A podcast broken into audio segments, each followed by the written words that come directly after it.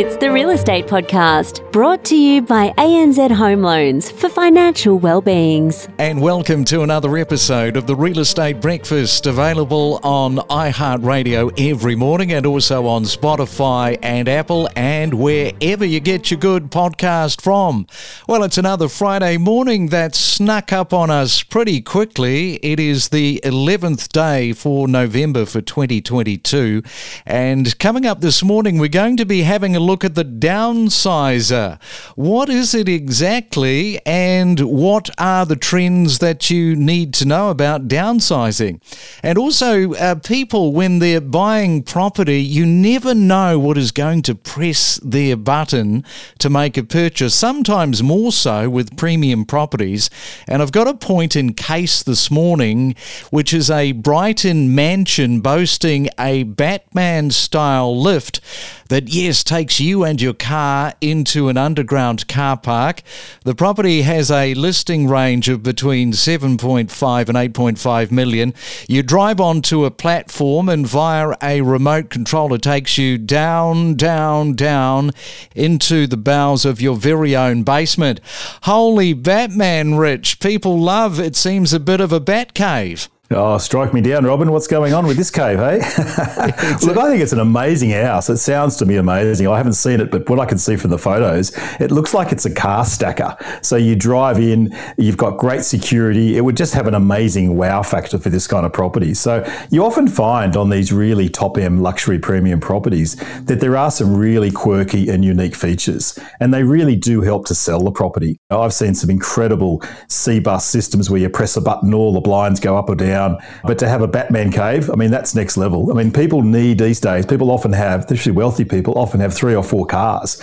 And, you know, if they want guests coming over, it's just a great way to get them off the street and, uh, and protect your car asset. We talk with leading property commentators with analysis, predictions, forecasts, and what's trending every morning from 6:30. It's the main centre forecast with PRD, selling smarter every day. All right, let's have a look at your weather around Australia on this Friday morning. And first, we go to Sydney, expecting a possible shower today and a high of 25 degrees. In Melbourne, expecting 21 with showers. In Brisbane, expecting a mostly fine and sunny Friday. 27 is your forecast high. And in Perth today, partly cloudy and expecting 22 as your forecast top. If you're celebrating your birthday today for the 11th of November, Demi Moore, she is celebrating with you. Happy birthday, Demi Moore, 59 today. Leonardo DiCaprio, he is celebrating a birthday, turning 47, and he was just 21 years old when he made Titanic.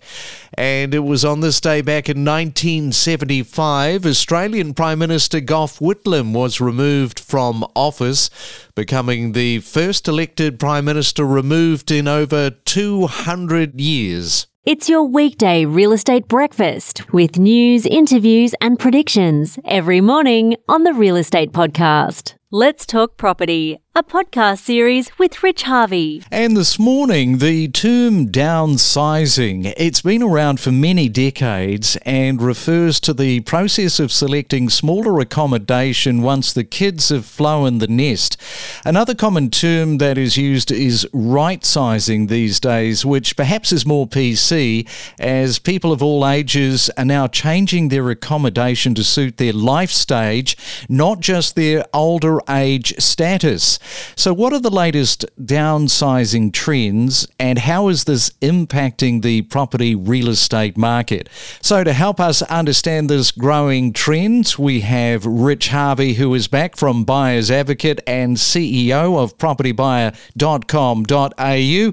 And welcome back to the Real Estate Breakfast, Rich. Thank you, Craig. Great to be on the show. So let's break it all down. Let's have a look at the demographics of the typical downsizer in terms of age and perhaps life stage and net wealth. Great question. There's a lot of information and stats around the demographic of downsizers, but if we look at the typical downsizer in Australia that's aged over 65, particularly those 65 to 74 year olds, there's around two and a half million of them in Australia. And even those in their mid 70s, they've still got a life expectancy that's going to get well into their 80s. And what we've found is the demographic of downsizers, they're not moving into aged care, right? They're not at that stage where they leave the family home and then go straight to aged care, but they're downsizing to something smaller, more manageable. And we've found that these average households, they're typically worth around $1.6 million each, each household, which is around 60% higher than the average Australian household. It's really a demographic that's quite large. They've got long life expectancy, above average wealth, and they've got aspirations to make the most of their, their post working life. And really, you know, they've got the world at their feet. Kids have left home, they're ready for their next chapter of life. Yeah, and what percentage of the population are currently in that downsizer uh, demographic? Is there a wave coming? If we look at just the 65 to 74 year old bracket, that's 10% of the population. But if we include the people over 75 years of age, then that's around 2 million people. So it's a very large cohort of the population. So the total over 65s, of many of whom would be downsizers, that's around 17% of the population, which is about the highest proportion of over 65s we've ever seen. And the reason this this wave is coming and the numbers going to continue to grow is because medical advances make people's lives live longer and the baby boomers, right? There's all these baby boomers are now hitting the downsizing life stage. So yes, there is a wave coming, Craig. Mm. And of course, many people in the real estate game refer to downsizers as having access to old money. Now, how will this impact the downsizer in terms of their ability to buy high higher quality and higher priced properties. Well, as I mentioned before, the average downsizer is worth around 1.6 million. In fact, quite a lot of be worth a lot more than that. So that's the highest net worth that we've ever seen of this generation of retirees. But a lot of that wealth is tied up in the family home because, you know, the size of the household wealth as they downsize will unlock a lot of money for them to buy their next property. And it's also going to allow the downsizer to then spend money on other lifestyle pursuits like going on a holiday, upgrading the car, and doing whatever other hobbies they've got. So I think we're going to find that this old money will be released. It's a good incentive. Actually, we just saw in the last budget, didn't we, that the um, the government announced that if you downsize your home, you can put three hundred thousand dollars per person into your super fund um, at age fifty five. It used to be sixty. So that's going to encourage the downsizer demographic as well. So all up, if you look at the over sixty fives, the total net wealth of that demographic is around four trillion dollars. I mean, the whole housing market is worth nine trillion. So it's you know it's almost forty percent of, the total property market.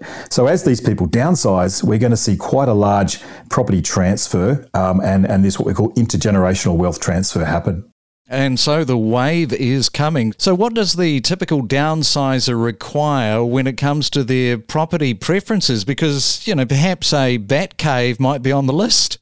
yeah, well, I, I, don't know how many of them will have Ferraris. They might be a bit too low to the ground to get into and break their backs. But uh, uh, what we're seeing with a lot of baby boomers is, yeah, while their homes are worth a lot, they want to get out of the place where they've raised their kids, and they're really what's pushing them is is just that they feel like the space is too big, that they don't want to have to spend time and effort maintaining uh, the property. So they're really tired of mowing the lawns and repainting. So what they're looking for is a is a smaller property, typically more maintenance free, and it allows them to what we call lock up and leave. So they can just lock the door, go on holidays, do their three week cruises, come home, and then spend time with the grandchildren um, and other children, and also pursue their, their other activities.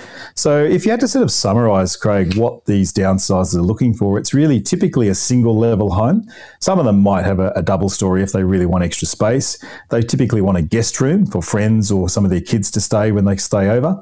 They often want two separate living spaces. It's amazing the number of people I've helped to buy properties where husband and wife said, "Oh, I don't want to watch her program," and he doesn't. She doesn't want to watch my program, and we want two TVs in different rooms, right? They want to be able to walk to the shops. They really want to be close to the amenities. And for a lot of these downsizers, they've been in their home for 30 or 40 years. So this might be the first time they've had a brand new kitchen or a new bathroom. And so for them, it's quite an exciting stage to think about downsizing and getting exactly what they want in their next property. So, in relation to downsizes, uh, how is that going to impact the property market as we know it? Are developers, for instance, becoming more attuned to the needs of a downsizer? For example, developers are building larger three and four bedroom units, like more disabled access, and the luxury units closer to shops and amenities. I think all of that kind of factors into what you're talking about. Oh, absolutely. Look, the smart developers are absolutely doing that. And there's a lot of seniors living. Uh, what that means, in particularly in New South Wales, is developments that you have to be over 55 to own these properties. And they are building some beautiful, beautiful properties that have really great specs, really great amenities for these downsizers. So it might be having a community pool, so you don't need to maintain it, but you can use it every day and have a swim. You might have a library or a reading room. There might be a common room or a games room, so you can actually have people and, and socialize within some some of these complexes. So they're not aged care facilities as such, but they're just independent living units. Everybody owns their own title um, and they're really well designed. We're also seeing in larger high rises some of the really top developers building four bedroom apartments. And these are just gorgeous, uh, particularly in really, really great locations. And I think the key thing for the downsizer is as they downsize, what do they want? They want lifestyle, but they also want to think about their future needs. You know, the trend in Australia at the moment is what we call aging in place. So people don't want to have to move all the time and they want to avoid stairs. They don't want to have to retrofit bathrooms and walkways and put in railings. They really want all of that stuff that can be easily put into a property or have it there already. So these downsizers, they're typically looking for extra space to have their hobbies, have the family members stay over, and also store a lot of their old accumulated junk from all of their years of living so far. Yeah.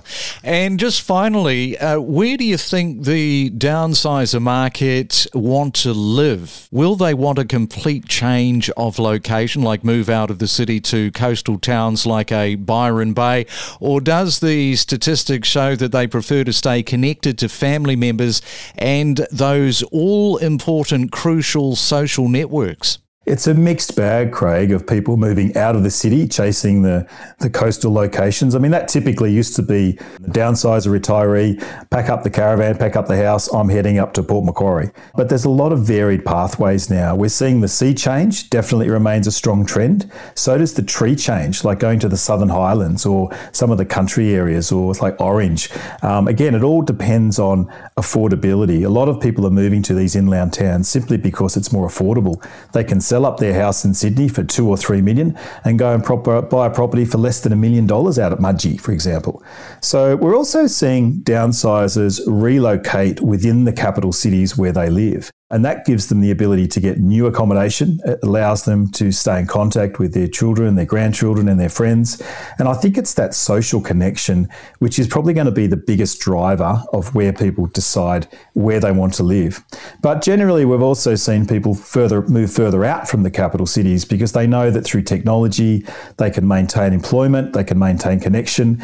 The thing is, a Zoom call really doesn't cut it in terms of connecting with family. You know, there's no no better thing than to turn up on the door or you know with a bottle of wine and give your family a big hug as opposed to doing it over a Zoom. So I think we're going to find it will be a mixed bag of where people choose, but lifestyle will be the key driver of where those locations are. Oh, yeah, for sure. It's all about lifestyle. Well, that was a, a, really fascinating look into the downsizer this morning. Rich, you have a fantastic Friday, a wonderful weekend, and catch you back next week. Thanks, Craig. See you next Friday. We connect you to the best real estate information across Australia. The Real Estate Podcast.